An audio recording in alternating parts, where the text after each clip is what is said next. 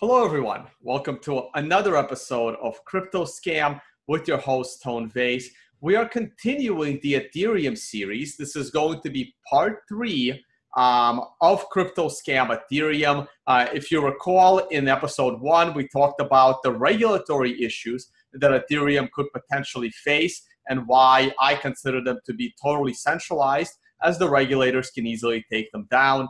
In part two, me and Johnny Dilley discussed the idea of smart contracts and why do smart contracts need to be decentralized from a conceptual perspective. In this third episode on Ethereum, we are going to get into the tech a little bit and talk about the scaling problems uh, that Ethereum is already facing, and they're only going to get more complicated over time. And there will be at least one more on Ethereum. I could probably do at least five more, uh, but there will be at least one more talking about the economic incentive of having an application token. Uh, but with us today for this episode to talk about the scaling of Ethereum is someone I've been trying to get on for a while now. Uh, his name is StopAndDecrypt uh, with an awesome Twitter account that has written uh, two of the most amazing comprehensive articles that I've read uh, summarizing the Ethereum scaling issue. Uh, so, stop. Thank you for joining us. Uh, thank you for having me. All right. So, for uh, several reasons, uh, Stop has decided not to show his face, and uh, we blurred out his camera a little bit. Uh, so, this will be uh, a really good uh, kind of like investigative journalism uh, to talk about it. And uh, here, let me uh, throw on the screen your Twitter profile. And all of these links will, of course, be uh, in the video description. But you definitely want to follow him on Twitter, where uh, he points out a lot of the technical issues with Ethereum and uh, several other things. Also has a great article out uh, helping you build your full node, uh, which is really, really important. And we're going to get into that in this episode. Uh, so once again, thanks, Stop, for joining me on this episode. Hey, let's start with your background a little bit. Uh, sure. Uh, so, how long have you been in the crypto space, and what got you into it, and what year was that? Um, the f- there, there. I guess there are two moments where I first heard about it and like barely paid attention, and then the moment when I like really dug deep into it all. When I first heard about it, uh, like everybody else, I think it was a Slashdot article that led me to looking into it, and that had to be around 2011 because I have a I have an email, a confirmation email from I, th- I think it was Bitcoin.cz, which is what Slushpool used to be from 2011, and I remember mining for maybe only a week, but I stopped because it just didn't make any sense. Uh, I would have made like 13 bucks a month, uh, one Bitcoin a month. At the time, it just didn't make any sense to me. And I had no foresight. I had no understanding of what was going on. So I dropped out, stopped paying attention to it until about 2013 when it started going up to a thousand. I think a lot of people did that. And um, I, I read a little more. I got a little more interested, but never really followed through again. I, I at one point I considered buying a Butterfly Labs miner uh, I'm glad I didn't do that. I was gonna split it with a friend, but yeah, no. It, uh, I was gonna say no. It's uh, it's good that you were around back in the G- GPU mining days, and and that is crazy. And that's what I always tell people. Uh, the most money you will make from mining is if you have the capital to hold on to that Bitcoin three to four years after you mine it, because you have no idea what that environment will be at the time. And even if you can get on and mine for X amount of time and then sit on that Bitcoin long enough, it'll get you all of your money back, which is difficult to do if you want to be a perpetual miner. You got to have like a real uh, backup of fiat so you can actually wait out and ride and ride a bull market. Yeah, I was young. I had no foresight, uh, so I just I didn't I didn't follow through with any of it. Well, you were in you were in before me, so you had some foresight there. Um, so let, let, me ask you another question. Uh, since you've been around for a while, uh, because I was around before Ethereum made its announcement. I mean, I came in in like 2013. Yeah, I um, wasn't that involved. I only heard of Ethereum when I came back after I dropped out in like 2015. Ah, okay. So you weren't there for the crowd sale stuff of Ethereum. Yeah, I was like only touching the surface during 2013, 2014. Gotcha. I need to Yeah. get Kevin Pham on. Maybe I'll do. Maybe there'll be a part five. I'll Mm. sum everything up with Kev uh, because I I know Kevin was around. He even showed the emails of the Ethereum crowd sale and stuff. All right, you know what? Let's just jump right into it. Again, I'm gonna go to screen share. I'm gonna pull up your Medium, uh, your Medium profile, and those those were your last two big articles having to do with Ethereum. So let's just um, go ahead and start with the first one. Uh, it's titled "The Ethereum Blockchain Size uh, Has uh, Exceeded One Terabyte," and yes, it's an issue. And you have like an awesome cover picture. I absolutely love it. Where is it? These are long articles, by the way, but It's, it's at the bottom. There it is. Uh, Ethereum holding up the chart. And uh, this is the chart that you used. I went to it, and the guy has stopped updating this chart. Yeah, he came onto Slack one time because I, I asked on Slack if anybody knew who was running the site. And I don't know if he just happened to browse or if someone like contacted him, but he came on and he said that he just stopped doing it because His node failed. Yeah, he just couldn't keep up. Right. He uh, it's, it's not that he couldn't keep up with the work of updating the chart. He couldn't keep up with downloading the data in Ethereum, right? Yeah. Like it was a technological fail. It wasn't like, oh my I god, I'm bored. Yeah, I don't know if it was his hard drive or I, I don't know what the scenario was, but something stopped him from being able to do it. Whereas that doesn't happen. Like if your Bitcoin node works now, it works tomorrow. You know, it's just All right, so let's start at the very beginning, right? Like, what is a blockchain to you? And then we'll go from there, talking about Moore's law and Nielsen's law and all this other stuff. But let's start with the easy stuff. What is a I mean- blockchain, and what are its benefits, and what are its? you Well, know, that's- that that's a that's a touchy subject for some people. I, uh, some people try and say that you could have centralized blockchains, but it's it's just a segment of data that has a hash, and then that hash is linked to the next segment of data, and what that provides, like the utility that that provides, some people argue has a much broader scope than how we apply it in Bitcoin, and a lot of people argue that it only works to solve a simple thing like one one one problem that we have which is uh, immutability and that's your view on it as well. i i see it as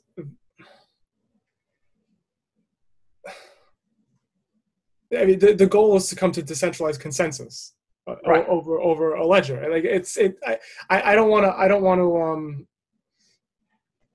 like reiterate eight years of what we've been of what we've been saying. So, but yeah, a blockchain. The pur- the purpose of it is to have an immutable history of data. Right, and uh, obviously, what the DAO hack Ethereum has proven that they don't care for uh, immutability of data, but that's probably for another time. Uh, but you agree with that statement, though. Yeah. Perfect. Um, okay, so I still have screen share on. Um uh, we're gonna let- let's go to your article uh, one at a time. Let's talk about some definitions, right, so that people understand uh, when we're throwing terms out. Um, Yeah. So, uh, can you uh, briefly explain what Moore's law is? Because uh, people uh, always use it all the time, but just a layman's uh, version of it for the non-developer. Like, what's Moore's law? Um, specifically, Moore's law is all the zeros and ones that are computed on your computer are done on uh, an integrated circuit. So it's and those circuits grow in um, density over time. Uh, the our, the the observation I think was around sixty percent annually. I think I even wrote that in the article, but um, yeah, it's just an observation of where of, of like the, the rate of growth for computers for computers ability to process information but it's not applicable uh, from every angle there's other there's other ways information is processed that moore's law just doesn't apply Right, and that's uh, and that's where the blockchain stuff comes in because it's not just the processing of information; it's the moving of that information around the world, right? And this is Yeah. where bandwidth comes into play. And um, in your explanation of bandwidth, uh, you say that bandwidth grows slower than uh, than the, the circuit's ability to process the information. And Yeah. uh, that goes into Nielsen's law. So maybe you can define that for us real quick. Uh, Nielsen's law is the same. It's the same concept. It's an observation of the, the rate of growth within a certain system. So Moore's law observes the density of integrated circuits. Nielsen's law observes the average um, consumer bandwidth speeds. But it even that misses the point because the average consumer bandwidth speeds doesn't apply to other countries. It doesn't apply to third world countries. Like there, there's a lot of places in the globe that just don't have the accessibility that the first world countries have, and the first world countries have such a huge effect on that average number that referencing it just misses the point because we need this system to be distributed throughout the entire planet, not just throughout America, not just throughout Europe. Right. So, so the points that you make are, uh, I mean, even Moore's law has already, as far as I know, is not uh, is not up to speed as initially considered. Uh, it has already, that's what I've been hearing it's, too. It's already breaking down, uh, and the, the circuits are not uh, processing the information as fast as expected. Now, bandwidth is even slower, and blockchains have another component, and that's uh, network latency which is uh, scales even slower than the bandwidth. And uh, my understanding of network latency is basically uh, the ability to just process the block. And the bigger the block is, uh, the longer it will take to process, even with good bandwidth. Yeah, because no matter how good your bandwidth is, there's there's hops. So the data go the block goes from one node out to its peers, and then each of those peers have to take its time to process that, and then it hops, and then that and then those powers of nodes. So each of those eight peers, their eight peers, has to now process that information as well, and it just keeps on going. So that like latency is that delay between um, actually going across the network. Right, and this has been one of my main arguments in the, when I debated Roger Ver uh, against Bitcoin Unlimited, saying that uh, the you can't go to bigger blocks. I mean, two megabytes might be okay. Uh, no, two megabytes is probably okay. Four megabytes might be okay, but after that, it scales very, very badly. And right, Bcash is already on 32 megabyte blocks, and I think they're planning to go higher. And I can't wait. is that absolutely crazy? I can't wait. I want to see it happen. yeah, no, we in, in a way we all do. Okay, so um, let's throw a couple of more definitions out there for people, and then we're gonna get into the problems of Ethereum scaling. Um, so uh, the Ethereum developers like to name their releases with some weird names. So uh, can you just explain to us the difference between Parity, Solidity, and Casper? Oh, um, Parity. Parity is a wallet. Solidity is the, what their coding language for the the smart contracts. And what was the third one you said? Casper. Casper. Casper. Uh, That's their proof of works. That's their new upgrade to proof of work, proof of stake with uh, with sharding, right? yeah. eh, Because these terms are always being used, and they're not really like they, they expect everyone to know this, like not even Ethereum people. yeah. I mean, if if you asked me to explain to you the intricacies of Casper, I wouldn't be able to. Well, not the I- intricacies, just yeah, like, no, but like What? even like, like me writing these articles, I can't do that. So I have no expectation that the layman is going to have any idea what Casper is besides its name. Right. And- so, uh, as far as my understanding of what Casper is, Casper is the name of their new upgrade that's gonna have sharding and proof of stake. Yeah, or or one keeps or the other, and that and it keeps changing because first uh, they were gonna do sharding first, then they were gonna do proof of stake first, and now I think they decided to do it one at the same time.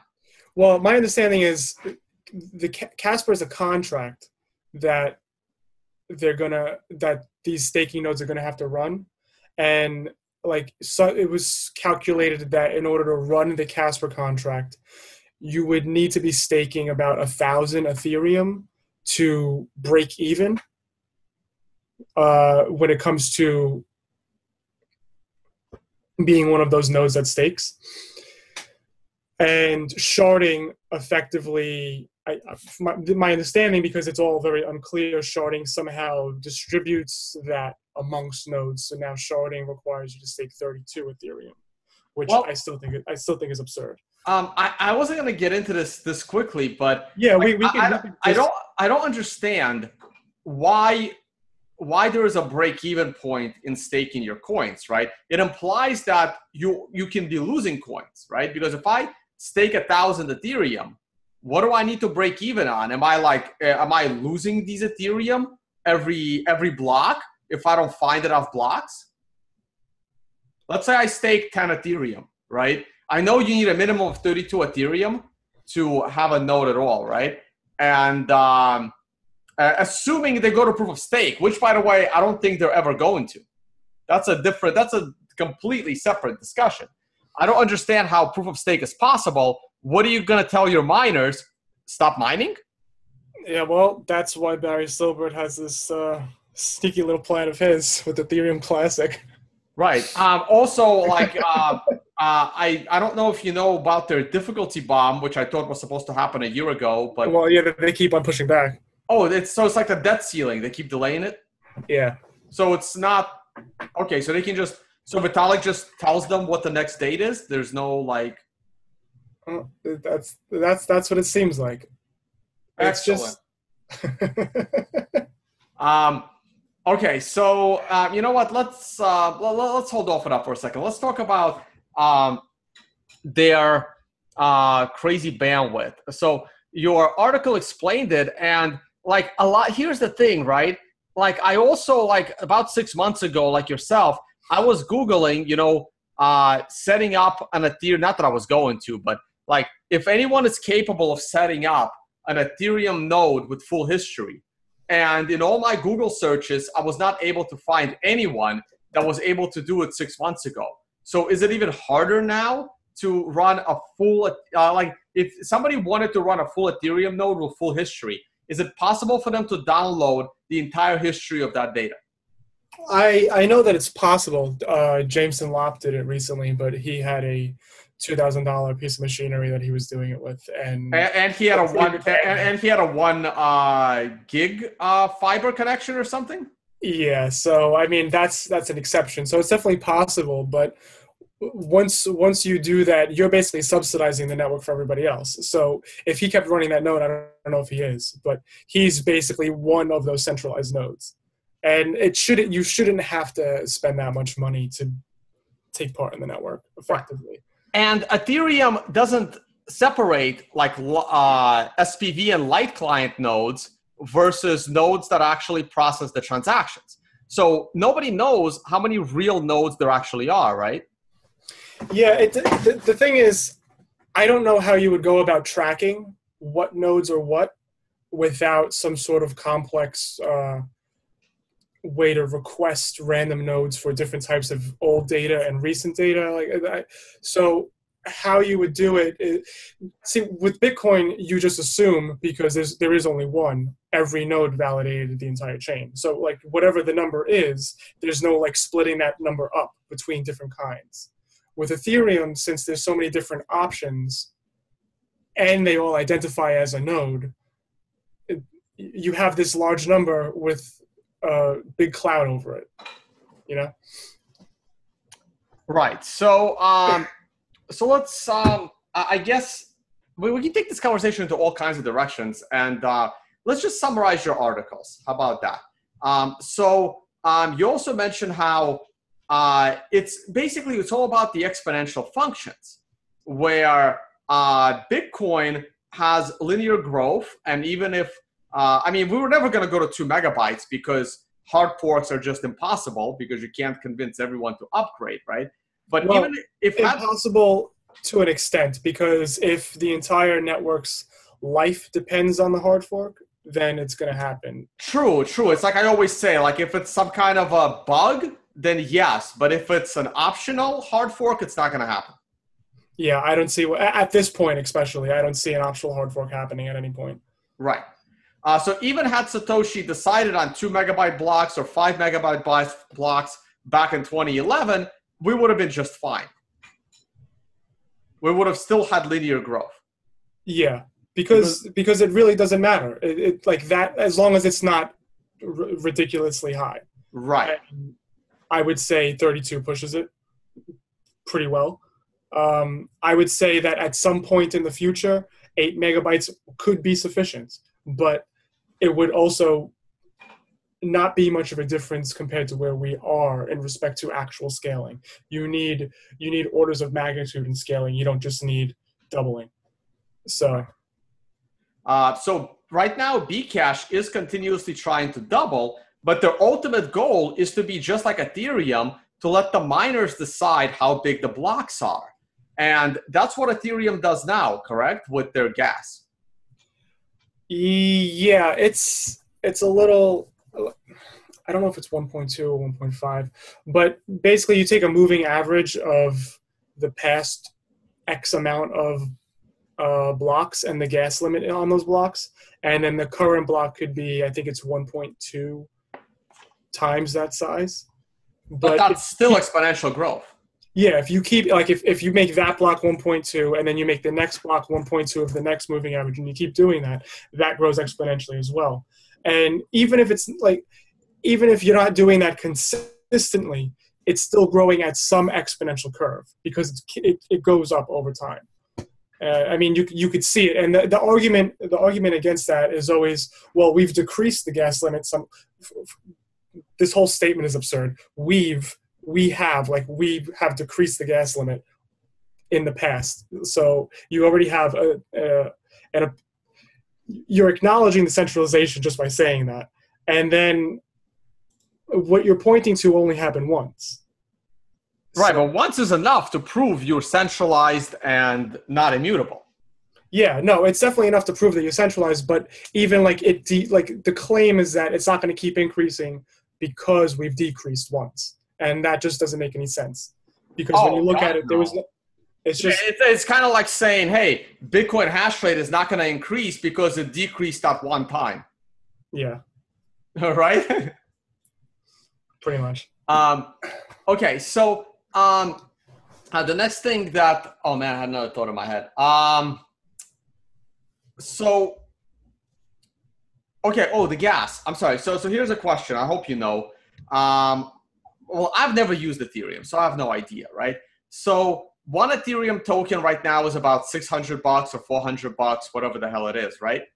Uh, yeah. But is how is gas calculated, right? Like a contract costs X number of gas but how much Ethereum is gas, right? Like I know a one Bitcoin transaction costs me X amount of Satoshis per byte of size. Uh, do you know how gas is calculated for paying a smart contract? Um, because I don't know, like if I have to pay two gas to pay for a smart contract, I'm not sure what that means in dollar terms or how that two gas was calculated. Yeah, off the top of my head, I don't know. I don't know the exact details. And every time I read it, I, I like grasp it and then I forget it because it's just it's it's insignificant to me. It doesn't matter because I don't need to I don't need to understand exactly how it works because I don't use Ethereum. I don't care for it. Right. Okay, but, makes um, sense. But but it's but it's a some small amount, right? Like if I'm holding one Ethereum token, I can run a bunch of smart contracts, right? Yes and, and no. I guess it, I guess it depends on how full the blocks are because the each block has a has the gas limit, which is determined you know by the miners. But um, that let's say you have a contract and that contract requires 50 gas and the gas limit in one block is 100 gas you can only run two of those contracts so if there's three there's going to be a market now for getting in, and then you have to pay a fee to be prioritized. So it's the same concept as Bitcoin when it comes to fees and getting into a block, but there's just no limit. The miners can allow more if they want to. And the only reason they're not doing it right now is for altruistic purposes because of the uncle rate is, is, is too high for them. Right. So uh, again, just to, for definition purposes, uncle rate is basically when let's say two miners, two separate miners, find a block almost at the same time, and they both try to propagate that block. So some of it could be luck, whichever block moves through the system faster. So it like in, in Bitcoin, right? You're connected to about eight peers. So if you can get lucky that the eight peers you're connected to slightly faster got that block by milliseconds, and then they slightly faster propagated that block through their network, and the next block got built on top of that block. So if uh, that could be more luck than you finding a better block, correct? Um, well, I think it's better to explain how it works in Bitcoin first. In Bitcoin, we have orphans. So uh, if there's two chains being built at the same time and then one becomes the longer one, the block that was built on the chain that doesn't get extended, that block is an orphan. The right. same thing happen, The same thing happens in Ethereum, but Ethereum also has a function where you could take those orphans and then make it an uncle, and you can include that into the blockchain with your next block. But doesn't that? Oh, so that means that the same contract can process an extra time for no reason at all. What, what do you mean? Well, um, if that con oh do, do they did in that uncle block do they look for contracts that weren't already processed in uh, in the main chain? Yeah, that like that that's I off the top of my head I I don't know exactly how it works, but if there's duplicate transactions, I'm imagining it, it just overlooks the duplicate transactions, just looks for the ones that aren't in the block that it's being paired with. Oh, I gotcha. But but but there is an assumption that uh, those are valid contracts. Uh, yeah, but no, you you still have to validate them. It's not, they're not like bypassing anything.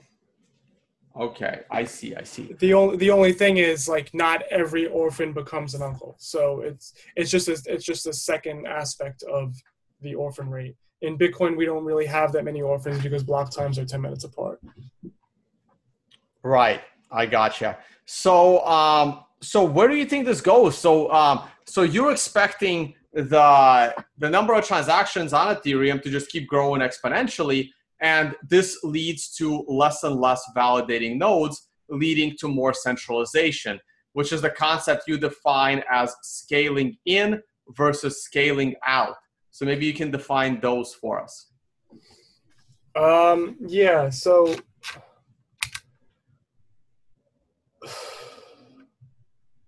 I just want to review how I how I put it, just because once I put this out, I have not read it since, and I have a tendency to forget everything that I write. Yeah, no, those were great articles. I mean, I, I read both of them and I read slow, so it took me a while. But uh, this is great information there, which is why I wanted to have you on. Um, yeah, so this comes back to the definition of what scaling is.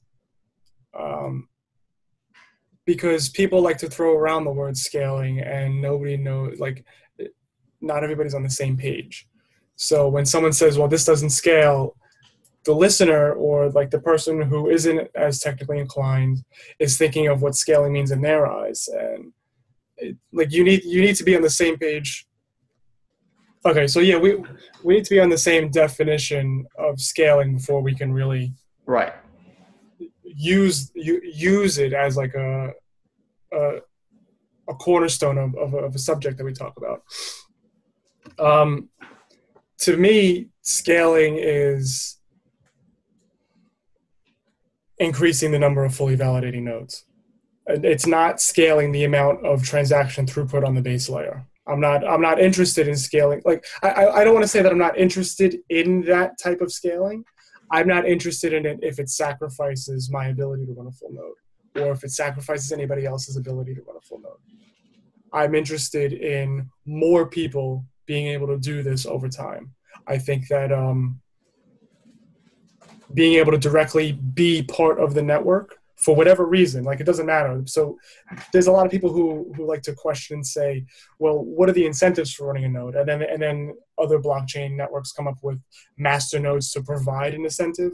I don't think there needs to be an incentive. I think you need to have whatever incentive you want and have access. So like as long as the access is there it doesn't matter why you want to run one you're able to. To me that's important. So Got it. And uh, and Bitcoin is trying to do just that, correct? I wouldn't even say it's trying to do that. Just that. I'm. I would say that it is doing that. I, I would say it's successfully doing that by denying motions like Bcash to uh, prevail or take take place on the Bitcoin network. Right. And your argument is, and you even had a few back and forths with Vitalik on this, is that Ethereum's uh, all of Ethereum's uh, scaling solutions would reduce the number of full, full validating nodes. Yeah, and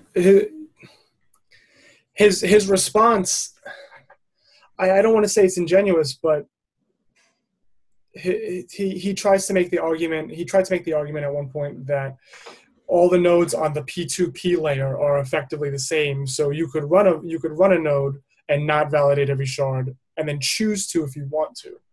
But it that's not the same as everyone validating it all by default.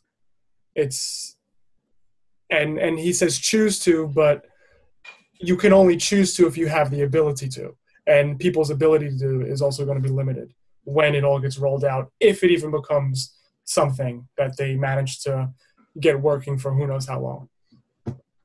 So what what would you do? You want to take a guess? I mean, we know Bitcoin has one about one hundred fifteen thousand uh, full validating nodes. Uh, you're running one. I'm running one. Uh, a bunch of people are running them. And uh, what's your best guess? What do you think Ethereum has? Well, the numbers the numbers fluctuate a bit. When um, there's only one site that tracks the total count that I'm aware of there's no site that tries to differentiate them. Uh, and when I say the total count, I mean they're including they're including fast sync nodes. So that would be like including all the Electrum and Armory nodes in Bitcoin, which we don't do. Um, so the numbers hover. I, I my guess is it might be around fifteen thousand right now. I've seen it at twenty. When you look at the archive, websites for that website that tracks it, you could see that number going up a little bit. I think at one point it might have been at 40, but it's definitely been decreasing from there. And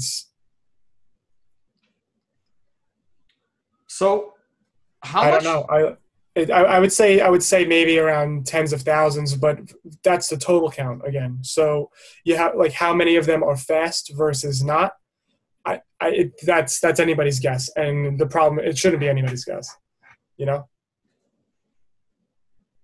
Gotcha. So, um, so when do you think like this ends? Uh, okay, so you know, before we go there, uh, I don't think I don't think it's going to end for a while. I, I, think it's going to keep going because you have the the problem with the, this is this is another concept I, I, I wish people would would grasp is Bitcoin's network functions with just one node.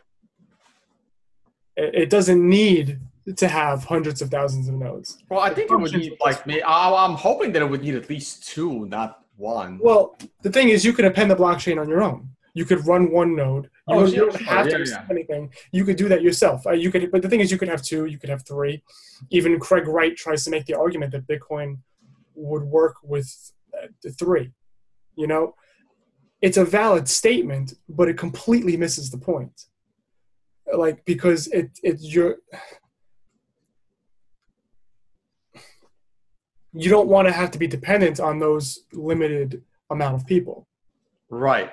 Running those nodes or those limited amount of people who are have the ability to run those nodes. You don't you don't want to you don't want that dependence. You want to be able to access the network and be part of the network yourself.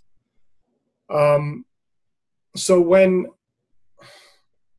uh, what, what exactly was the question you said with Ethereum? Uh, well, when do you think uh, this unravels? Yeah, yeah, okay, okay. So, yeah, circling back to that, the the issue is it doesn't it's not going to be some sort of apparent unravel in, in my opinion uh, because the the the amount of nodes that exist that are syncing the network could be reduced by one and that set of nodes that are still syncing the network is still syncing uh, you know you could keep on you could keep on reducing that number and it works between the nodes that are connected.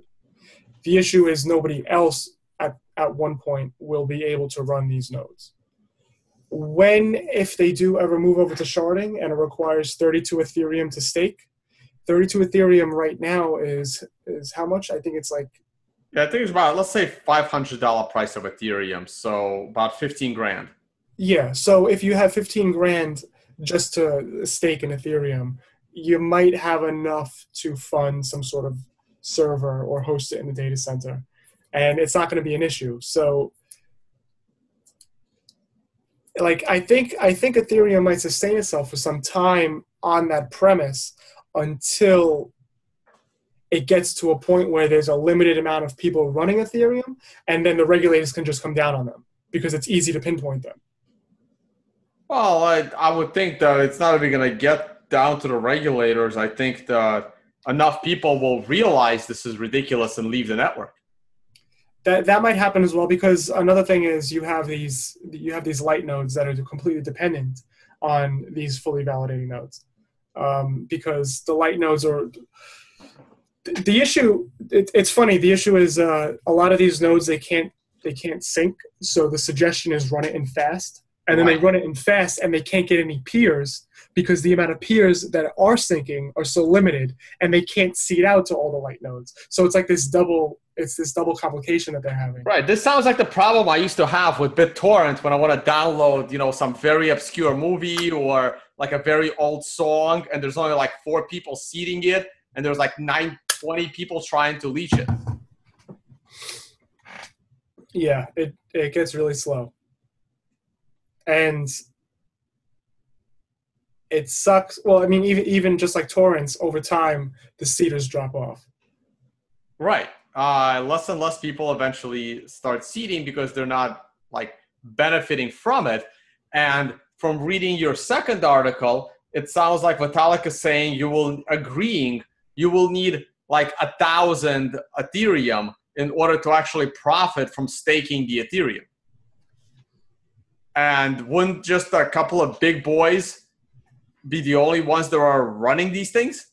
yeah and then it goes back to the whole problem with staking in general because if you have that much to stake and then you're profiting all you have to do is take those profits and then put them back into the system and now you're running two nodes at stake and then like as you like you you slowly grow in the amount of nodes that you're running and then you become the network and then you have say over what gets run and people like to point to mining and saying it's the same thing it's oh, not it's not. it's not at all. The network of nodes determines what the consensus is, and miners have to make valid blocks. It's, it's, completely different, and they they love to convolute that in defense, and it just it, it, it doesn't work.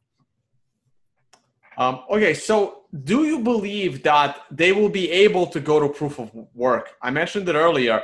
I don't think it's possible. I don't think it's possible for them to go to proof of work. I don't think the miners are going to let them. You mean proof of stake? I mean, proof of stake, right? Sorry. Um, well, what does it really mean to say the miners aren't going to let them? You mean I think Ethereum's going to fork. I think there'll be an, an ETH and an ETW. ETW stands for Ethereum Work. This way, they can keep all of the same smart contracts on the same platform, and they will just eliminate the difficulty bomb altogether. I I don't know. I don't know. I mean that that depends. I don't know how long you, you'll have a system. I mean, people were speculating over how long Bcash would exist when, with uh, having two networks using the same hashing algorithm. Uh, I don't know how long that fork would exist with Ethereum Classic existing at the same time. Well, it Now could you have exist. three. It, no, no, no, no. But the the the new Ethereum Work chain will have all of the ICOs on it. Ethereum Classic has nothing on top of it. right? So there's no Yeah, but- there's no transactions happening on Ethereum Classic because no one has built any ICOs on it. Right. So no, nobody nobody needs that chain. Yeah, but the issue is now now you have now you have two pairs of ICO tokens for everything. I mean, who do who, who do you think Vinny Lingham is going to side with? I don't know. That's a, that, that's gonna be I and I don't think Vinny knows, right? Like for example, if Vitalik goes to uh stays with uh, he's gonna stay with proof of stake and sharding, but two ideas that are both unproven in the technological realm, or is he gonna stick to the Ethereum work chain that has been working and made him a multi multi millionaire up to this point? Um, it's a big decision for every ICO. Where do you go? And I don't think it's an obvious decision because you know remember when uh, if Jeff Garzik would have a, would have done his uh, two X, there would be no first block because there was a bug, right?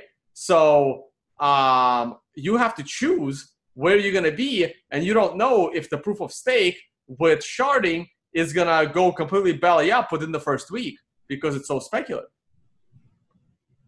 Now, if the entire industry, like you're not going to be able to move your ICO token to Ethereum Classic, I think that's another that that would be too much of a uh, no reason for that, right? But you what about all these securities? Right? What about all these tokens? Like like how who who gets to decide that the valid token is on this chain or that chain? Um, Oh, what the- the- the- expectations do the investors have to begin with? No, it's irrelevant. There are uh, the there are no investors, right? Because uh, these ICOs are companies that uh, are giving a security to their to their investors, but they don't call them investors and they don't call them securities, right? So their investors have no rights. Uh, that was the EOS, right? Like EOS said, you have no rights. This is not a security. You have no rights. So it's up to one guy. It's up to again up to Vinny Lingham, up to Reggie Middleton, up to uh, the CEO of the centralized company that issued the ICO token on where that ICO is going to be run when, uh, and I'm saying when because I've been talking about this for years, when Ethereum splits again between proof of stake and proof of work. I I think that they're all going to come together in some centralized manner and just decide to go with Vitalik. I, that's that's my opinion. I mean, we could agree to disagree. I mean, it's all speculation. You know. Yeah, no, that would be interesting. That's what I'm waiting for, right? Like, uh, I'm, Either I'm way, it's going to reveal some things. You know. Yeah, I'm waiting for that split. I'm waiting for uh, when Vitalik flips the switch to proof of stake. Uh, how many of the ICOs are going to go with them? And I wouldn't be surprised if the majority don't go. I, I think I, I would be surprised if the majority stayed behind, to be honest. I think a lot of the miners might be planning to move to Ethereum Classic, and I think they might be loading up on it just so it can pump. Uh, that's just my speculation, but I, it's it's all speculation. I don't know. You could be right. We, I mean, That- you know what, way- that- either that would- not a good situation. I think that's the point. You know. No, you know what? You made a valid point here, right? Um, but if all the miners do move to Ethereum Classic, that doesn't necessarily mean that the coin's going to pump. Well, they might be planning a pump. Yeah, that could be true. Um, yeah, that would But be. I don't like to speculate. I don't like to speculate on price, to be honest. I just I, I just DCA Bitcoin. Yeah, uh, that, that that that would be interesting. All right, so let's let's talk about sharding. Let me let me tell you my. Uh, uh, so I uh, so I was at the very first scaling Bitcoin conference in Montreal. Uh, I believe that was in 2016. I want to say early 2016 maybe. And uh, Vlad Zamfir gave the presentation on sharding, and I believe that was like the first public introduction to sharding. And I was hanging out with a bunch of those guys later that night, and I was listening to Vlad say how he would have he would love to bring sharding to Bitcoin because it's such an amazing scaling solution. So can you just explain what sharding is and what a terrible scaling solution it actually is on layer one? Um, yeah, that's that's interesting because I don't know why he would. Uh, he, my interactions with him and the the way I see him engage, uh, when he's doing uh, those those lectures or whatever you want to call them, uh, or when he's interacting with people on Twitter. He, I, I have no I have no issue with him as a person. So I just want to throw that out there. Ah, I like Vlad. I've uh, hung out with him on several occasions. Um, but I know that I know that he's kind of against proof of work as a concept, or that, that's my interpretation from what I've seen him write. So I don't know why. Maybe, maybe his his opinions have changed since that statement, but I don't think he would want to bring sharding to Bitcoin now because just just because he's he's against proof of work, unless he I, I don't know. Um, so I guess to explain sharding. It, the, the sharding keeps changing. Uh, they keep on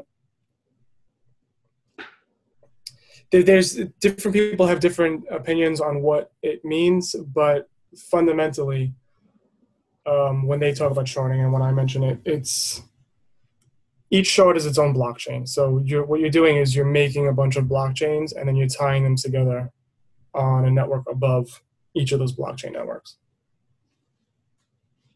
So uh, at, at its fundamental fundamentally, sharding is combining many blockchains together. That's the simplest way to put it.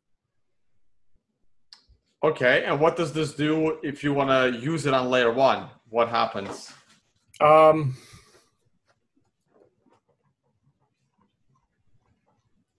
and you have some diagrams that yeah it's about in your article. So this, like this said, is why I like this is why I like writing because it really uh-huh. gives me a lot of time. Yeah, it's so, way down in all together. Jesus, I I read it. It took me a little while. Uh, so here's your example of uh, sharding and over time. It's this. Uh, no, no, no. Keep going down. Oh, I didn't get to it yet. This, sorry, you're right. No. Uh, well, no, no. That's just an extreme. Keep going down. Jeez. okay, so that that one that yeah, one helps yeah. a little bit. So the the purple blockchain at the top is one shard, and the nodes that create the blocks for that shard, those are all centralized and they're staking 32 Ethereum each. The, the this is this is just a silly diagram that kind of oh, helps people visualize. Trying to zoom scale out here. There we go. This begins to make more sense when you go down to the next one. Okay, so you want to uh, explain this one more time, real quick? Uh, okay, so the purple blockchain yeah. at the top, that's one shard, and the nodes that are surrounding that purple block in the center of that circle, those are the nodes that are staking 32 Ethereum. Uh, some of them stick to one shard, and some of them delegate the other nodes to different shards but ultimately those are the only only nodes that have any effect on what goes on in each shard. They're the ones that are validating. And what does go on in each shard? Um, it, whatever would go on within a blockchain. So, um, how would you explain this? There's a lot of there's a lot of different ways you could you could start, but um,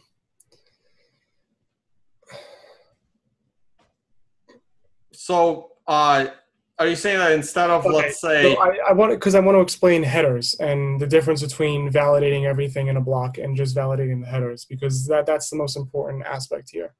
Because in in Bitcoin, every node that every node is a fully validating node, so it validates every transaction. It validates the entire block. But each block has a header, which you could valid you could just validate the headers, but it doesn't prove that everything in those blocks were valid. And the issue with this system is each of these shards work together on a network above these individual blockchains. And that network above only looks at the headers. It doesn't look at any of the transactions. So uh, yes, that green picture, right? So the the green is the actual Ethereum blockchain. Yes, it's going. Well, the the green is what's going to be the new Ethereum blockchain. Right in the in their proof of work with sharding, proof of stake with sharding. Yeah. Oh, I should just do this. And um, yeah.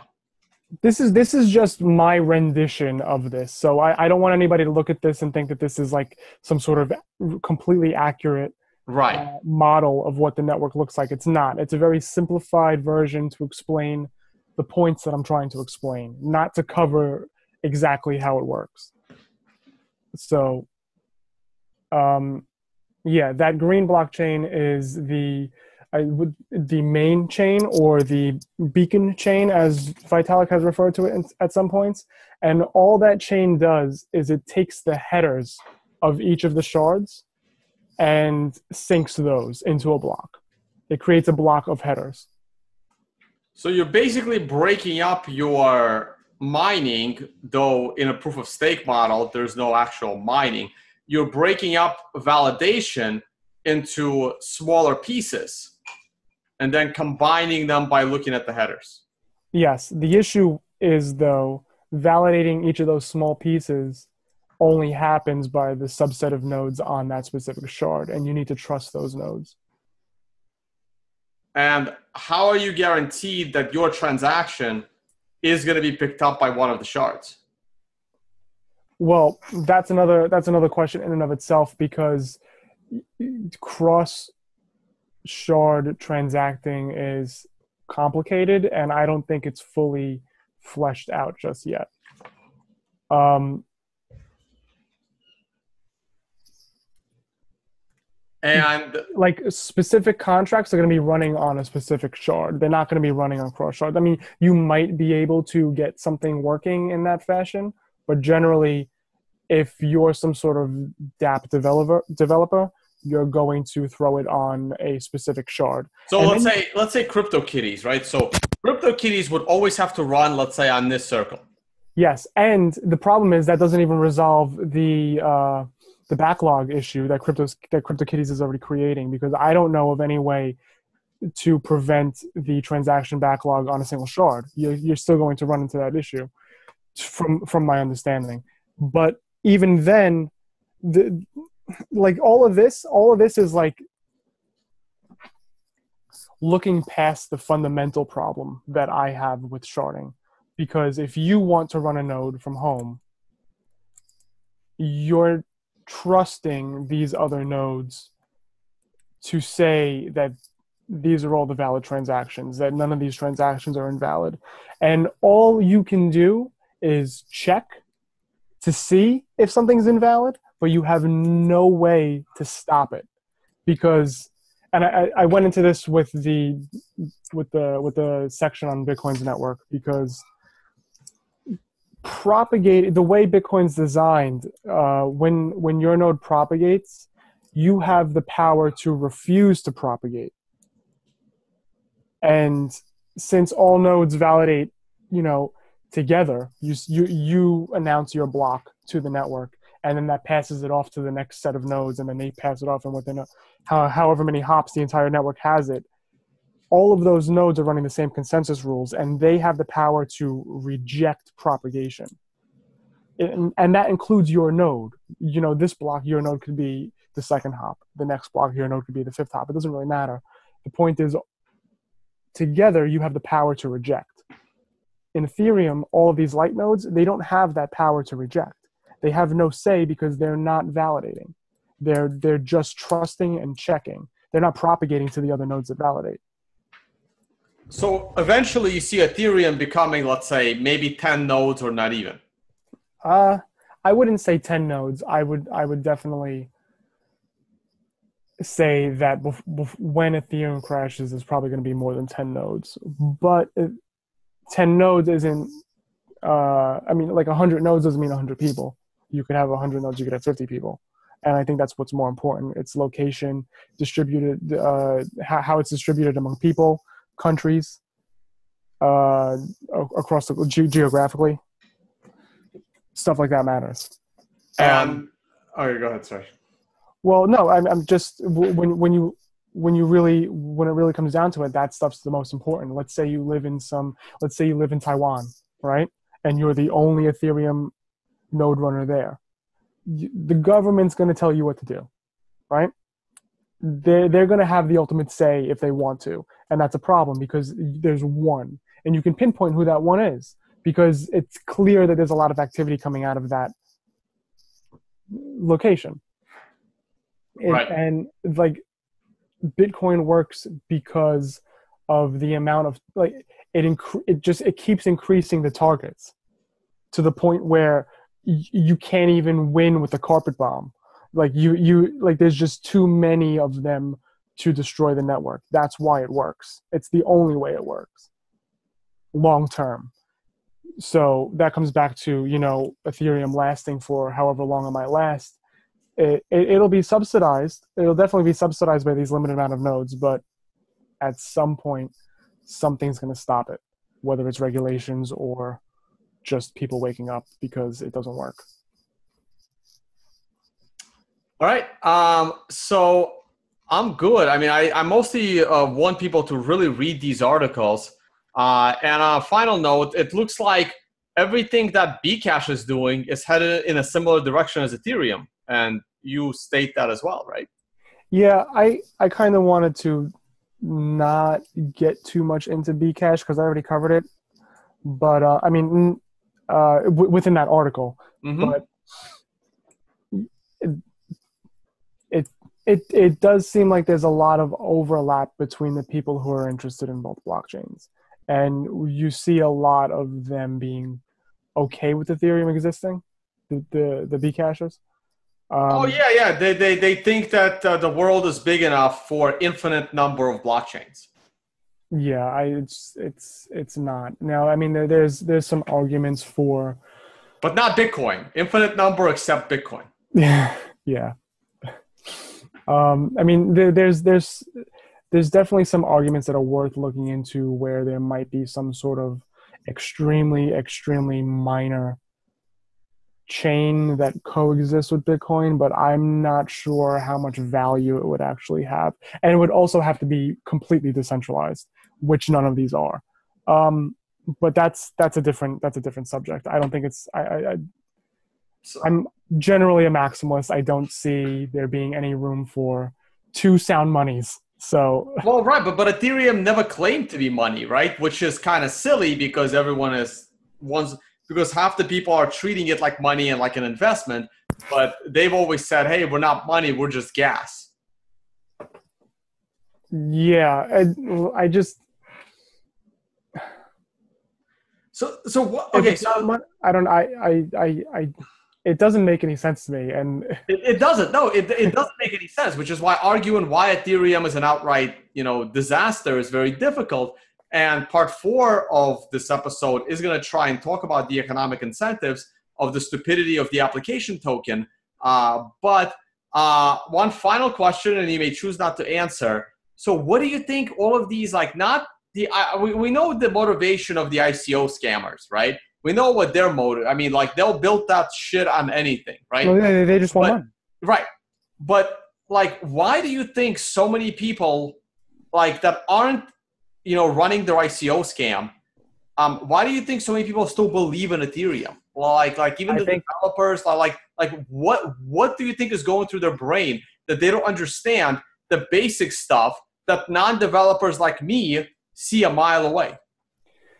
I think that it's because the concept that we're trying to address is so obscure to most people in general that the the scene attracts these people without before they're able to grasp the concept. So So, so, so it's a nice way of saying uh, uh, not very like uh, not very bright developers are all over Ethereum.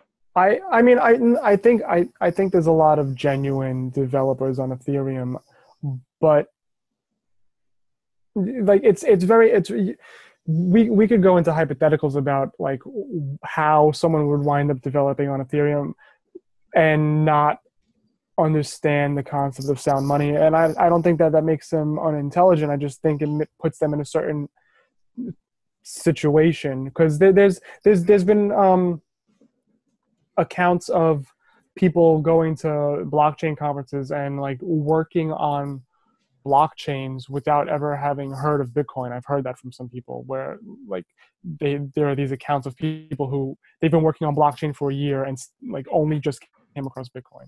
So like there's definitely circumstances where you can come across this concept and just not not have been introduced to like everything else surrounding it. So I I, I don't want to say that they're all like incompetent or uh you know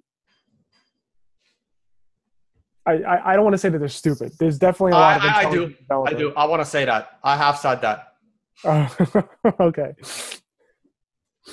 I, I, I think I think there's some genuine um, genuineness among some of the Ethereum developers, but I you can also start breaking down the developers into different groups. You have protocol development, and then you have DApp development. Are they the same?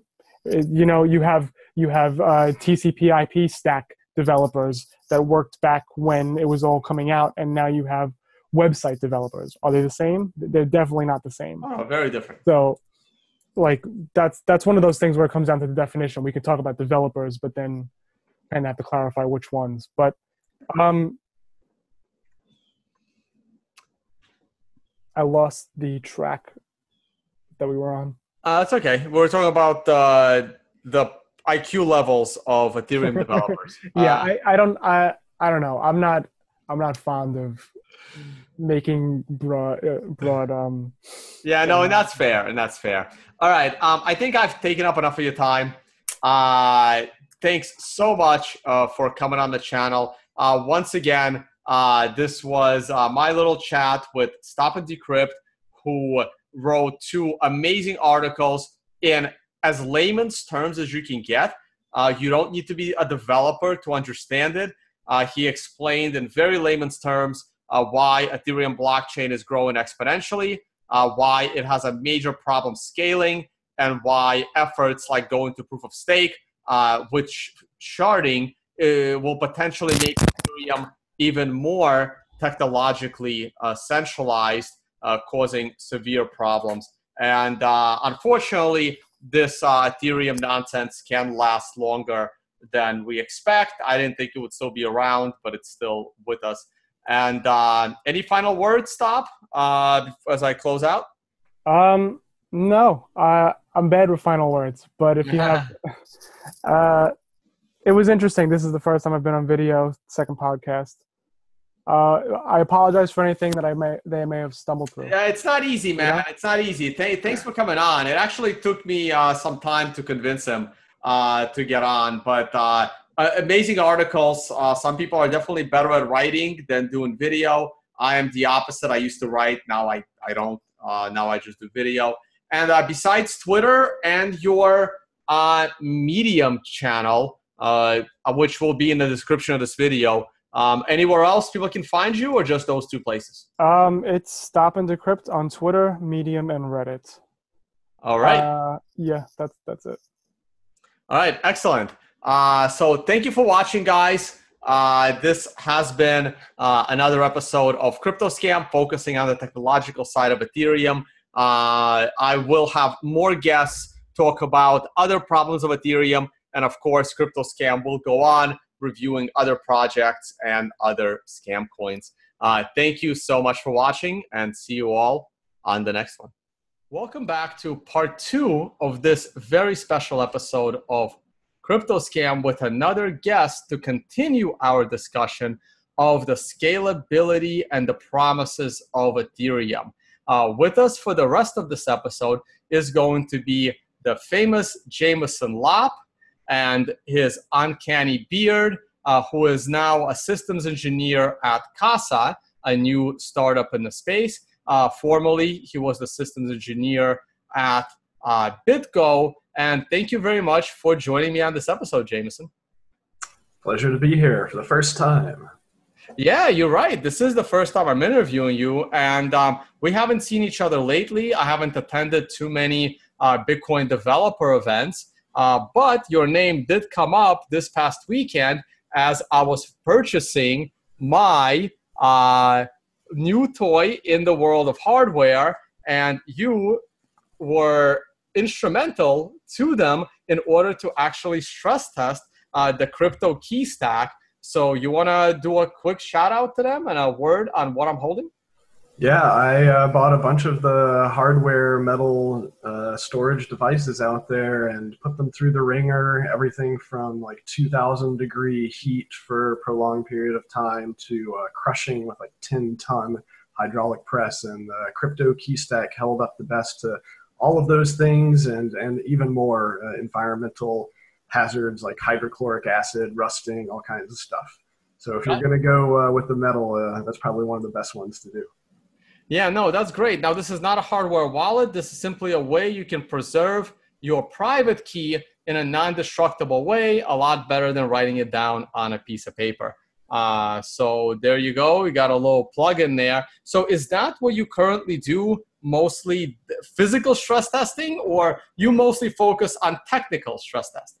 Uh, that was a kind of unique thing for me. I've never tried anything like that before, but I've read a number of, of reviews and a few stress tests of, of these metal devices, and I just felt like they didn't take it to the extreme that it really needed. So um, I, I, think that I, you know, I arguably uh, put these into conditions that the normal user is not going to experience, but uh, you know, we, we like to think adversarially in this space.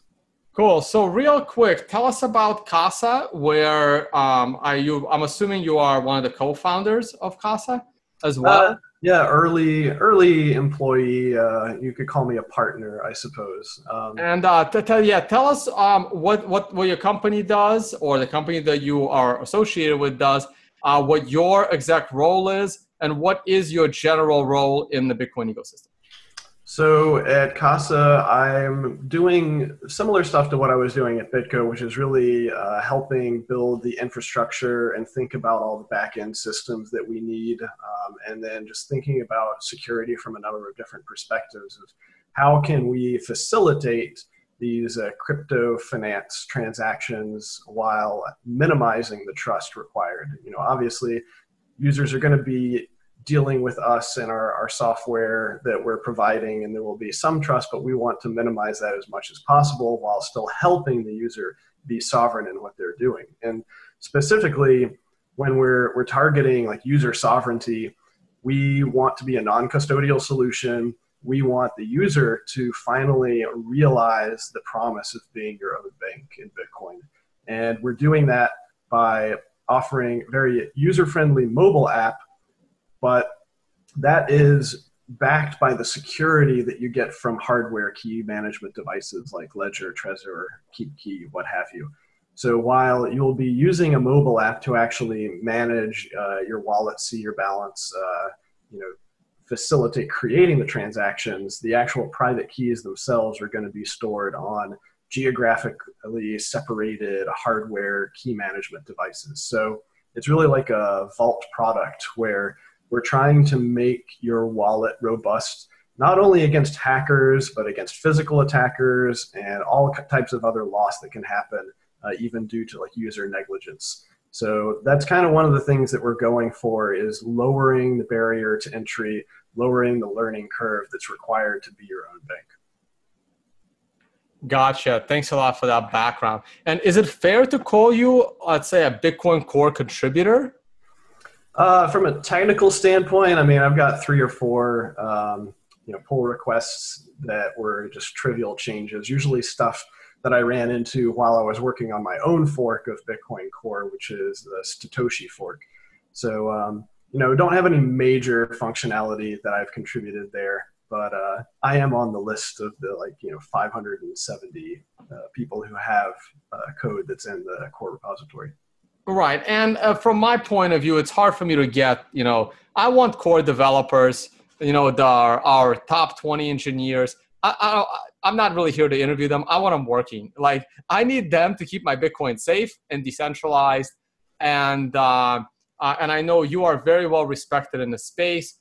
And I recently heard you on the Noded podcast talking about your uh, adventure in setting up your Ethereum node and I wanted to uh, dive a little bit deeper into that specific conversation. So earlier in this episode, I talked with StopAndDecrypt, who is somewhat anonymous in the space, uh, and I not many people know much about him other than he writes uh, pretty detailed research articles. And lately, he's, well, not lately, but over the summer, he wrote several criticizing the scale, the technological scalability of Ethereum. Now, as I brought StopAndDecrypt for this interview, I found out that he's not actually uh, a developer. Uh, he's more of a researcher. So I wanted to bring you on and just for a more developer perspective, because my developer days are long behind me, I did have a degree in financial engineering. I used to look at code. I used to write amazing VBA code in the back of Excel. I'm telling you, my VBA skills were not ones to mess with, but that's as far as I really wanted to go. Started learning some Python and then realized, you know, coding is not what I really want to do. Um, so I'm actually going to pull up screen share and we'll jump right into uh, the full topic. So uh, the first article that he wrote, it was titled "The Ethereum blockchain size has exceeded one terabyte, and yes, it's an issue." This was written back in May, uh, back at the end of May. We are now about to go into September, so it's been a good what four months. Yeah, uh, it's been a good four months since then, and it was a pretty lengthy and detailed article. I love the picture of uh, Vitalik holding up that sign uh, that everyone has been using. I think it's coming up there eventually. These are long articles, guys. I read all of them, uh, and uh, it, it, it takes some time. So, what um, what do you think about that? Uh, and how did like like ge- from a general point of view, um, how is the Ethereum blockchain getting so many transactions, and where do you think it's going? And then we'll pick at the details of that. Yeah, so um, the the one terabyte number is for a what they call an archival node. Uh, within Ethereum, there's there's more classes of, of node types and, and security models than uh, you're going to find in Bitcoin. And uh, that was the type, though, that uh, I was running when we were operating infrastructure at BitGo, is this archival node. And basically, that means that if you are uh, starting off your node, and this requires using non-default parameters, by the way. The default is using a, a much more lightweight and uh, lower security model. Um, but if you do decide to do a you know full validating archival node where you start off from the Genesis block and you, you download every transaction that's ever happened and actually perform the calculations that do the state changes to the uh, Ethereum state, then if you're lucky, you know, maybe a week or so later, if you're running decent hardware, you will catch up and you'll get to the current tip of the blockchain. Now, you're only going to be able to do that if you're running pretty high end solid state disks that have a lot of disk throughput, simply because the, uh, the calculations that are required involve reading and writing a lot of data from the disk. And if you get to the very end, then you'll end up with you know over a terabyte of data, and that's because it's storing all of the different states that have ever occurred in, in Ethereum. There are you know other options for you to prune those away, and I think if you end up doing pruning, then you'll probably end up with somewhere around 50 gigabytes of disk usage, but you'll still have had to do all of the reads and writes, which is what makes that initial sync incredibly slow and like you can't even do an initial sync uh, from the Genesis block on Ethereum if you're using uh, spinning disk hard drives, for example. Um, you also can't do it if you're using a virtual private server that that has a pretty low uh, IOPS or you know disk IO set to it. So the nodes that we were running at BitGo were fairly expensive to, to use because this disk IO on virtualized servers is incredibly expensive. But I have done some tests on the opposite end where I bought one of those like brand spanking new M.2 NVMe drives that's like a RAM drive. And I was able to do a full sync and validation of the Ethereum blockchain earlier in the spring. I think in a couple of hours, um, and that was with like a $2,500 computer that I built myself. So uh, suffice to say that there is a lot more uh, disk I/O required to churn through the entire Ethereum blockchain in comparison to uh, Bitcoin. And the way that they get around this is that on pretty much all of the Ethereum clients that I'm aware of, they will default to doing something called either warp, warp syncing or fast syncing, where they're basically going out and they're getting a snapshot from usually like 30,000 blocks or so ago. I forget how many weeks or months that is. And then they will just start syncing and validating from that point in time. So, uh, you know, you could call this the like uh, ask a friend model of, you know, give me the state from a while ago, and then I will assume that the, the proof of work that that that chain is following is is been valid up to that point and you know that there's no invalid states before that and uh, we'll just go forward from there. And that's you know somewhat similar to like a bitcoin spv type of mode though where you do start doing more validation um, you just you don't do it from the very beginning. So it's it's weird. It's kind of a hybrid uh, security model. And then you know what we're going to get into, I think, talking later is about the even crazier changes that are going to happen to Ethereum security model when we start talking about stuff like sharding and proof of stake. Yeah, we're, we're about to get into that. I'm just a little more curious on the costs, right? Yeah. So, um, and also you said you did it in the spring. Um, I think Ethereum has gotten a lot of transactions into their blockchain since the spring because now we're going into the fall what would your expectation be on costs, time costs, machine costs, uh, you know, just general?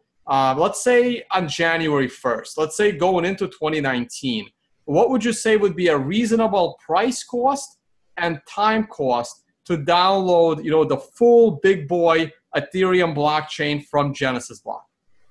Yeah, from from you know, I don't keep as as close a track as I used to since I'm I'm uh, not operating uh, these type of Ethereum nodes on a day to day basis anymore. But from what I have been seeing, it seems like the Ethereum blockchain has been basically maxed out for most of the year. While uh, on Bitcoin, of course, it as the price declined. Uh, the activity dropped off a lot, and, and, very few blocks have been full on Bitcoin.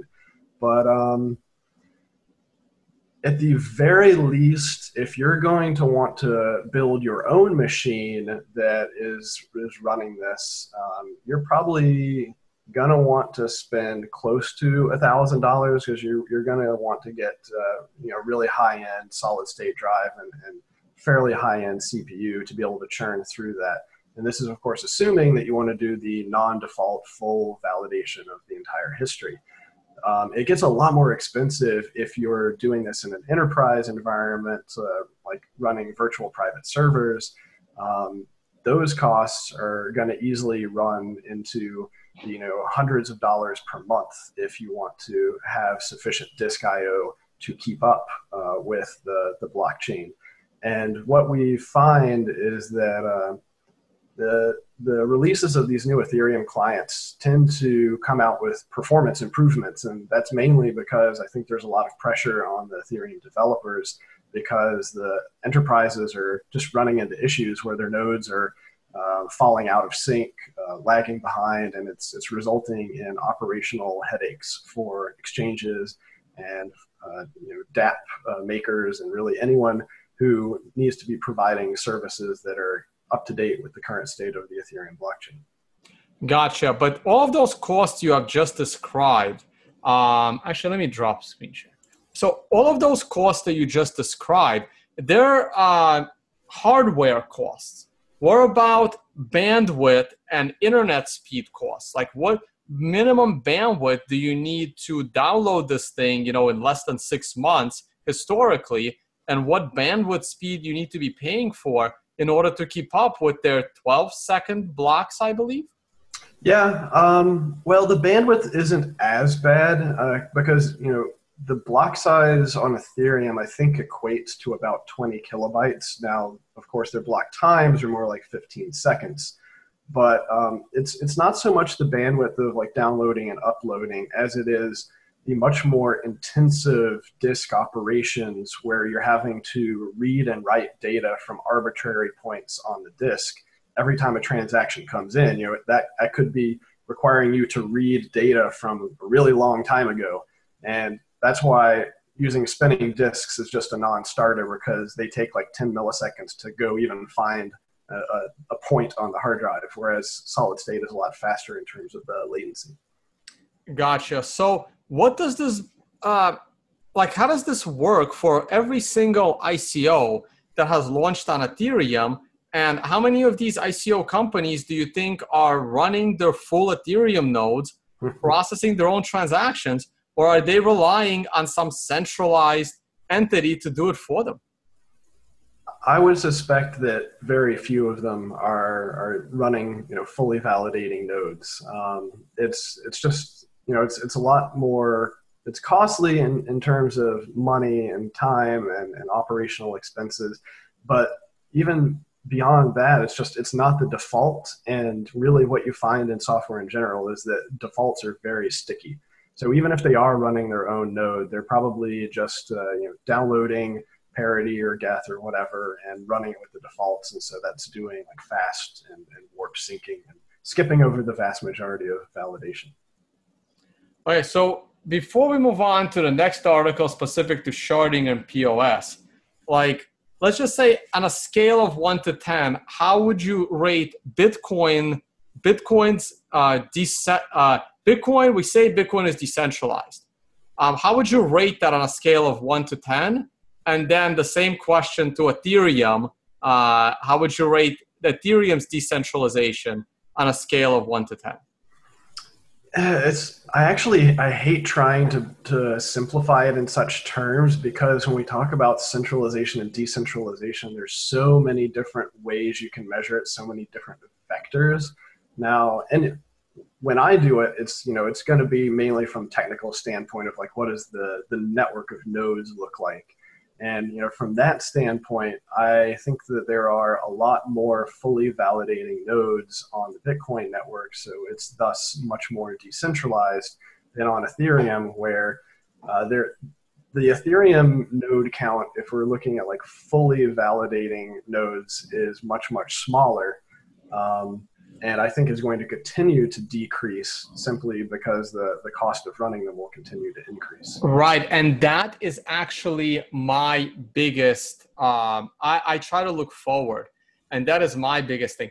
I never felt the need to run my own Bitcoin node until the whole user activated soft fork um, kind of blew up in our faces because no one expected the miners not to go along with something that everyone thought they should have been happy with. So uh, the user activated soft fork experiment uh, created a lot more node holders and I think made the system a little more decentralized. And I think that going into the future, uh, Bitcoin is being built out, the technology of Bitcoin is being built out as a way to encourage more people to run their own validating nodes. And everything I've seen so far in Ethereum is discouraging your ability to create your own node, decentralize the system, and process your own transactions. Uh, would you agree with that generalization? Well, yes, because it's a lot more difficult. It's a lot more challenging to to build a system that is, you know, efficient at the base layer. Whereas there are a number of, of tendencies that push various people and developers and companies within these ecosystems to want to centralize different aspects of it because centralization is is tantalizingly easy because you can get such such greater performance gains by centralizing different aspects of the system. Gotcha. All right. So let's jump over to how Ethereum plans to scale. And Ethereum has two things on their roadmap and everyone is debating which one should happen first. And of course, they're going to meet in the middle and try to do both of them at the same time, which is probably going to create an even bigger disaster. So, one of them is, of course, moving uh, to a proof of stake system, and the other one is moving over to sharding. So, I don't know which one would you rather start with. If we start with sharding, please define uh, sharding for us. Yeah, um, you know, from reading over stuff, they they seem to want to tie them together uh, because I think it will be simpler for them to do that. It, you know, kind of like a do one big transition all at once rather than try to figure out how to do multiple different transitions. All right, this is what the Bitcoin Core developers attempted to do with segregated witness and ran into a bit of a problem. And if those pieces were going to be done one at a time, maybe one of them would have created the big problem. So in hindsight, it's hard to say if that was the right way to do it or not. But now it's hindsight, and I think the way it was done was absolutely it needed to be done. Yeah. Yeah. So um, sharding in in general technical terms is uh, a fairly old concept. Um, I actually first experienced uh, sharding ooh, 10 years ago um, when I was working on a web application that was on the LAMP stack, so Linux, Apache, MySQL, PHP. And uh, we had a MySQL database, and the company grew to the point that it just wasn't possible for that single server uh, with that single MySQL database to continue to be able to process the load of our increasing number of customers. So what did we do? We sharded it. And, and by sharding, basically that meant that we created a bunch of new machines that had their own MySQL databases, and then there were just little pointers in a master database. And, and whenever a customer you know, started doing stuff with our web app, we would say, okay, this user has been assigned to this shard. So just send them over and do all the regular database operations, but do it on this one machine rather than uh, on a single huge instance. And so it's a fairly straightforward way of doing uh, quote unquote horizontal scaling, where you can just buy more machines, you throw more machines at the problem.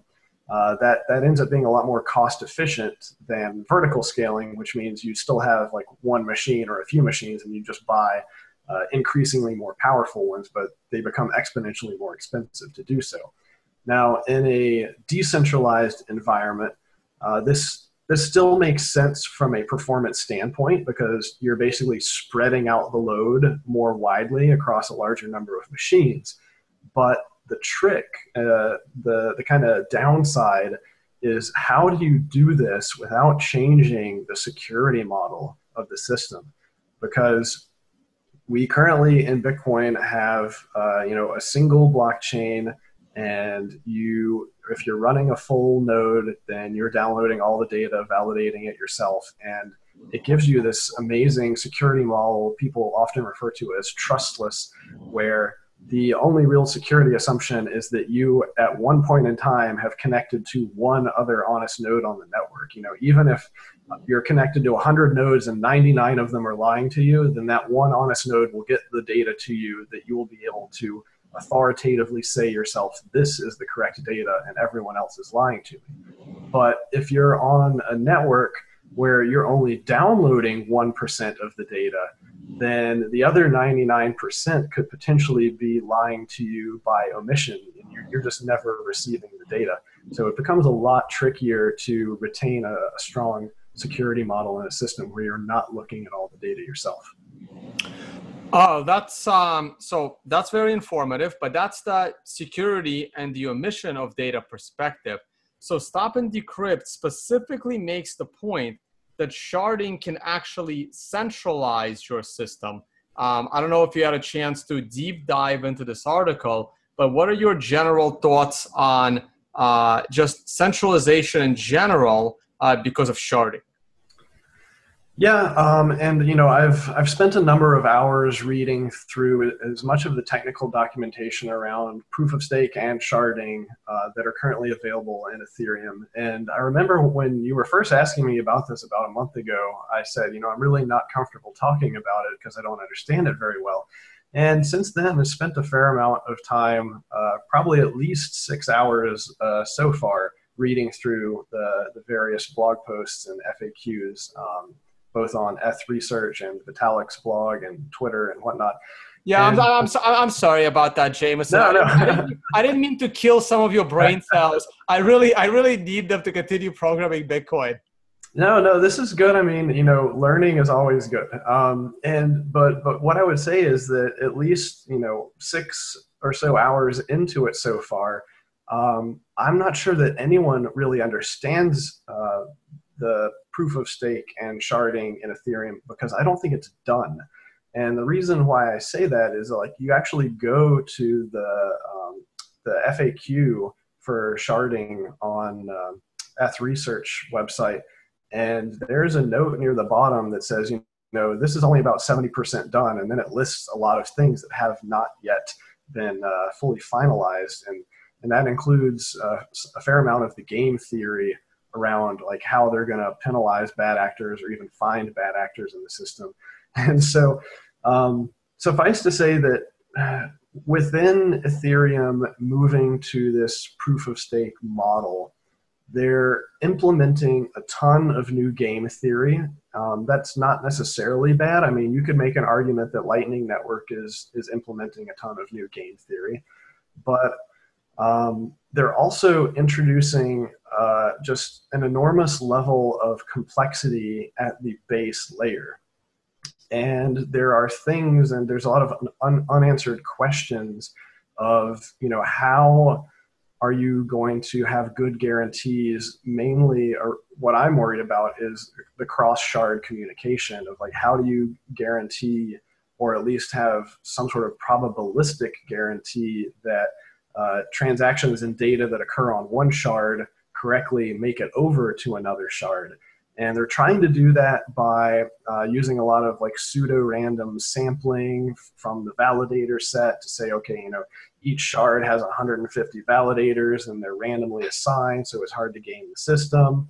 Um, but there's there's still, I think, deeper level issues in in how they're going to do the like the actual load balancing of the data across the shards. And so there's a number of things that could go wrong. Like if if the activity on one shard got really out of whack, really high, and another shard was really low, you can start running into throughput issues. And the reason why this is the case is that you should basically think of each of these shards as being the same as what the current Ethereum blockchain is like. So we can expect that they will be able to do at a best case, maybe 15 transactions per second. So what happens when one shard starts trying to do 100 transactions per second and, and then some other neighbors that are only doing one or two transactions per second are trying to communicate with it. So it's just a, an issue of you know increasing levels of complexity by orders of magnitude and of course the fact that this is something that has been researched for i think four or so years now. And um, if you like, if you look at Vitalik's recent tweet storm that was 70 something tweets long, he went through the whole history of it. And it's pretty clear that this is still a work in progress. They're still trying to, to figure out the, the optimal scenario. And it's, you know, it's not clear whether or not there is an optimal scenario. And it's even less clear like what all the trade-offs are going to be. But it is certainly clear that if you are running a, a fully validating node on Ethereum right now, it is going to become exponentially more expensive to be what I'm seeing referred to as a top level node, um, because the top level node would have to validate uh, not only the what is the current Ethereum blockchain, but then the beacon chain and all of the shard chains, which I'm also seeing conflicting information about but it seems like they're currently targeting uh, 1,024 shards. So 1,024 instances of the Ethereum virtual machine, potentially doing 15 transactions per second. So say, you know, throughput maxes out around 15,000 transactions per second, you're going to need a Craig Wright level node, you know, a $20,000 something odd node in order to be able to, to validate all of that stuff yourself. And I, I think almost nobody is going to be doing that. Well, we both know Craig Wright might do it, but uh, no, but it's really funny that you mentioned that because I I finally met Craig Wright for the first time. This was recently, uh, probably a couple of months ago when I was in London, I was visiting London. Some of the guys put together a dinner uh, because I was in town. They invited Craig Wright for fun, and he said yes. And as funny as that conversation went, I was sitting next to him all throughout the dinner of like 10, 15 people at the table.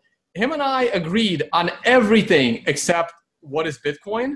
Like we were, we, we can sit there across the table from each other and like talk shit about Ethereum all day. Yeah. Like he hates this thing as much as I do, or many other Bitcoin maximalists do. So there is some commonality, even with uh, you know when you do it if you ever do end up sitting at a table with Craig Wright, um, and you want to find some commonality, start talking about some of these altcoins, and it's actually a it can be pretty enjoyable conversation to say the least. I know people are still mad at me for saying this, yeah. but it was fun. Well, like listening to him talk about how bad Ethereum is, uh, it, it was actually pretty interesting.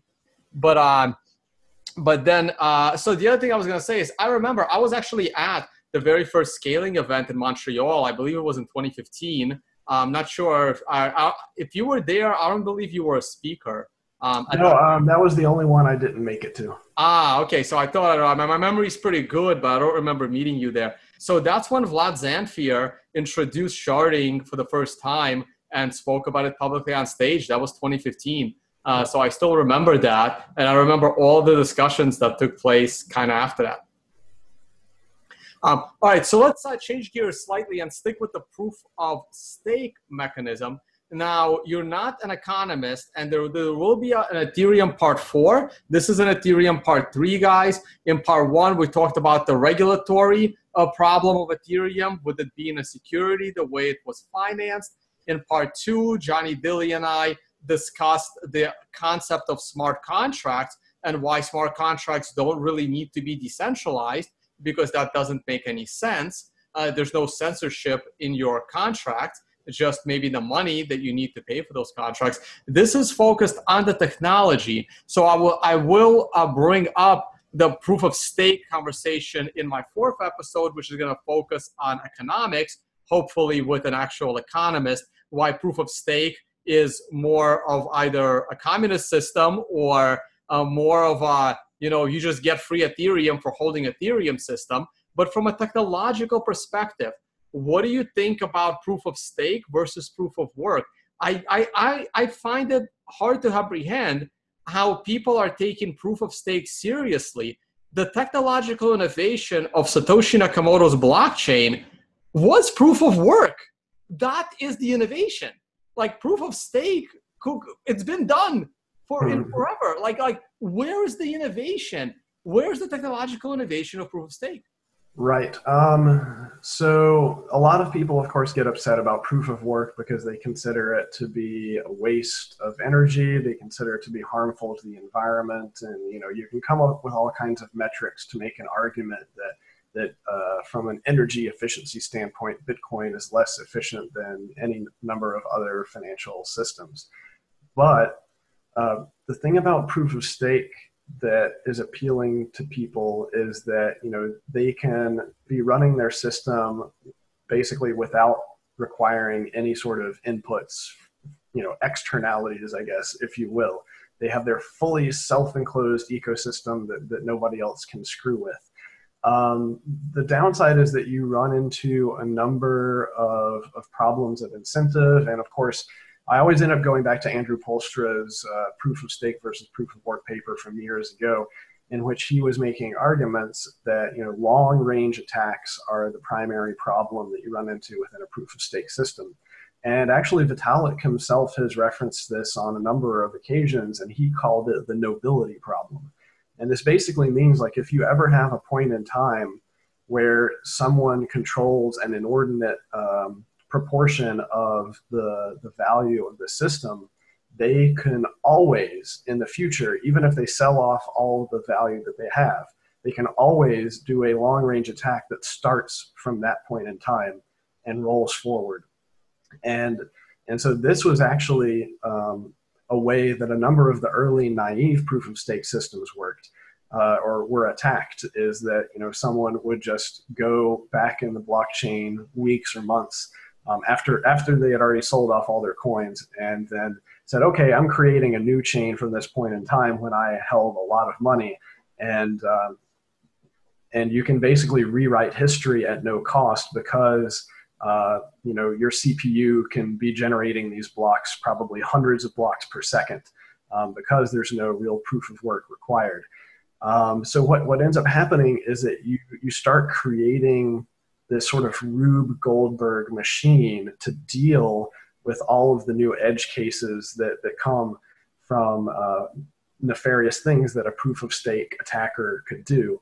And and actually, if you look at Vitalik's uh, tweet storm that I was talking about, he concedes that they ended up abandoning trying to solve the long range attack problem and they rather they just introduced a new security assumption which is that you know we will just make it so that no client will ever accept uh, blocks that are more than like I think 20 or 30,000 blocks old. So we, we just kind of you know have an implicit type of checkpoint there, um, and you know maybe that's good enough. Um, it's really hard to argue about this um, because you you can't really know whether it's good enough until it gets attacked and, and it fails. Um, and, and so really what you find if you're looking at like the current cutting edge state of proof of stake research is that they're trying to figure out how to do the best slashing conditions, which is a fancy term for saying penalization uh, conditions, and um, trying to figure out how to only penalize the bad actors without penalizing uh, good actors who like accidentally went offline for a while and stopped doing their job. It, it, it just you, you start going down this rabbit hole that gets insane, and that's like why they've been still doing this research and, and pivoting uh, for the past three or four years now. Um, maybe it is a solvable problem, uh, but as far as I and most of the other people I talk to can tell, it still has not been fully solved. But uh, you know, kudos to Vitalik and, and Vlad and all the other team for uh, keeping at it. Um, you know, maybe they will finally solve it, and we'll be able to make all of the tree huggers happy, and everybody can switch to a proof of stake system, and we don't require any more electrical generation to go on. But of course, there's plenty of counter arguments to that. Uh, you know, I would I would say Bitcoin actually incentivizes people to uh, to find cleaner, more efficient forms of power generation. Yeah, that's always been the argument that I have been trying to use in uh, Bitcoin will drive the innovation in not only energy generation and energy consumption, but also, you know, uh, um, hydrodynamic, uh, thermodynamics, and let's say cooling of your heated equipment. Like there's there could be so much innovation there that I'm really looking forward to. So this is the paper that I have on the screen right now that you were referring to from Andrew Poelstra, correct? That's the one. All right, so I'll throw that in the video description. I don't know if I'm going to go out searching for their Twitter war, um, uh, but uh, please, I encourage you to go and do that. So, because of all of these concerns, and it sounds like they're still researching this thing, does that explain this amazing Google search of Ethereum delays the difficulty bomb? and uh, once again, uh, continuously because I thought that Ethereum was supposed to be on a proof of stake system a year ago. And what was going to force them to get there was this difficulty bomb rendering their mining useless, mm-hmm. and they continue to delay it. Um, any thoughts on this? What uh, have you heard? Anything? What's the latest news? Is it going to be? Is it like the debt ceiling that gets just delayed? delayed? Exactly. It's like um, you know, what's the point in even having a debt ceiling or a difficulty bomb? Like we all know that you're not gonna let your network commit suicide uh, because you did not reach a technical achievement in the time that you thought was going to happen. Um, and you know, it's not. It's there. I'm not gonna like criticize them for saying that you know they should have gotten it done by now. It's like when you're when you're doing stuff that nobody's ever done before, it's really hard to come up with time frames. I just I think it's weird that they keep putting this difficulty bomb back in. I mean, why not just take it out so that you can admit that we don't know how long it's going to take to get to where we're going. Um, I don't know. It's um, it's kind of a, a weird uh, aspect of Ethereum. Like they've already set the precedent that whenever they get close to the difficulty bomb, it's going to get taken out. Um, at this point, it's it's hard to say when they're going to be willing to do a, a, full transition to proof of stake. And uh, you know, the story keeps changing. It seems like on a an annual basis. So I would be surprised if if we're sitting here a year from now and they have completed the transition but maybe a year from now it will be in sight and it will be scheduled. But like I still have a conceptual difficulty believing that they can ever go to proof of stake. I mean, Ethereum, even though it's down like 90% or whatever, uh, one Ethereum is still like 100 to 200 dollars, and I believe they're mining three Ethereum every 12 to 15 seconds, whatever their blocks are. So how do you just show up and tell you know a giant mining facility that's invested millions of dollars to just point their hardware somewhere else. Yeah, um, I think a few things could happen. We, we very easily could end up with you know another Ethereum Classic situation, um, or maybe Ethereum Classic you know becomes much greater and, and a lot of the proof of work transitions over there. But you know also there's I, I think quite a few other altcoins that can be GPU mined and they might be able to soak up a lot of that demand. Um, but there was actually, I think, a, a, meeting very recently in which it seemed like there was pretty strong consensus to decrease the mining reward in Ethereum. So we may see uh, a, a, decrease there, you know, another economic disincentive for proof of work miners to stick with Ethereum. Yeah, no, I've always said for probably a couple of years now, I envision another Ethereum. We already have ETC ETH will stay with Vitalik because wherever he goes, he's trademarked for ETH. And I envision an ETW, Ethereum work, where the miners are going to try and convince all of the current ICOs to stay on the Ethereum proof of work chain. I think it will be a little challenging to get your ICOs to convert to another blockchain like an Ethereum Classic, like an EOS, like a Tezos or a Waves or all of them. And lately I've been saying these ICOs that become platforms for other ICOs, uh, like all the ones I just named, they're going to be totally fungible. And your company's uh, unlicensed security in the form of your ICO can just transition from one to the other to the other with all of them slowly becoming technologically unstable over time until some centralized solution shows up. Or at this point, I think Ethereum would almost be better served as a centralized, scalable solution to run all of these ICO smart contracts because none of these ICO smart contracts are actually decentralized.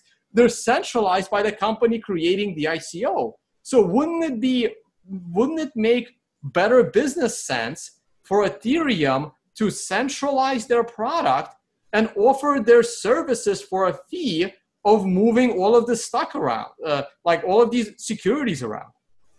Maybe. I mean, uh, so there's of course the Ethereum Enterprise Alliance uh, could potentially, you know, create their their own network for that. Um, really, uh, it seems to me like you know stuff like EOS, which is even more centralized uh, but has much greater capacity for throughput, uh, could could pick up a lot of this ICO slack. But uh, kind of a counterpoint though for the incentives is that if a lot of these ICOs are holding a lot of value in Ether, then they could be incentivized to switch to a proof of stake system, and basically Ethereum would become uh, you know, secured by the ICOs themselves.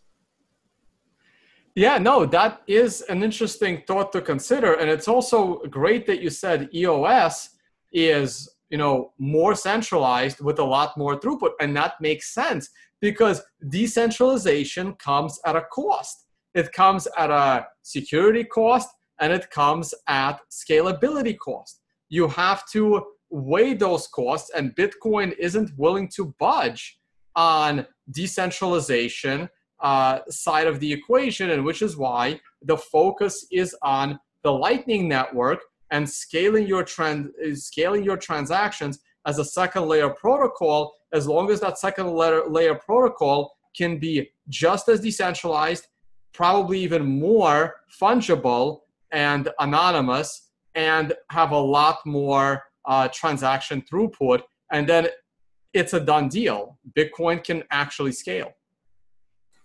Well, maybe it all just comes down to marketing. Yeah, no, that is interesting. Um, all right. Any um, final general thoughts? I mean, uh, you remember the DAO. I mean, I'll, I'll give the floor to you as far as you know the technology and the competency of the Ethereum. I know developers don't like to talk bad about other developers. Mm-hmm. I once asked Eric Lombrozo on a live interview the following question.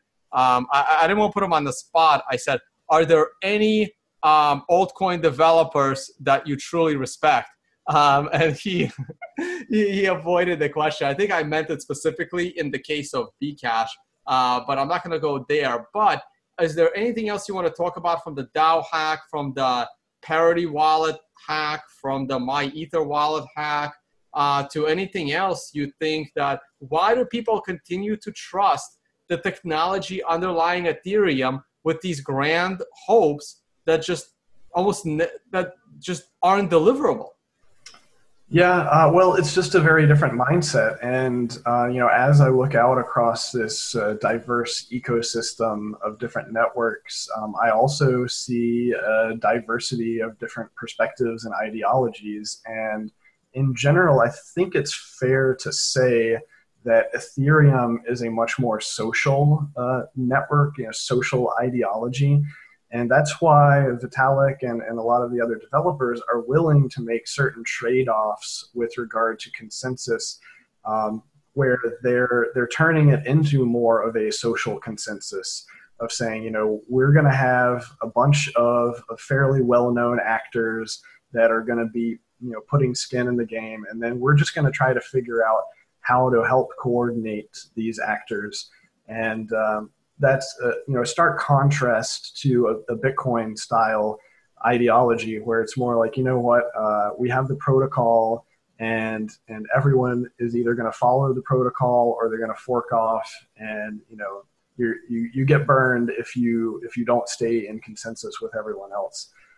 So I think that you know a lot of these things they're valid um, and it's it's hard to make you know technical arguments uh, about them that necessarily convince people who have that other perspective. Um, and I just take a very long term view on it of, you know, these things are going to get attacked, and the ones that survive were good enough, and the ones that die were obviously not good enough. And that's, you know, time is going to have the ultimate say in, in which of these perspectives is, is workable.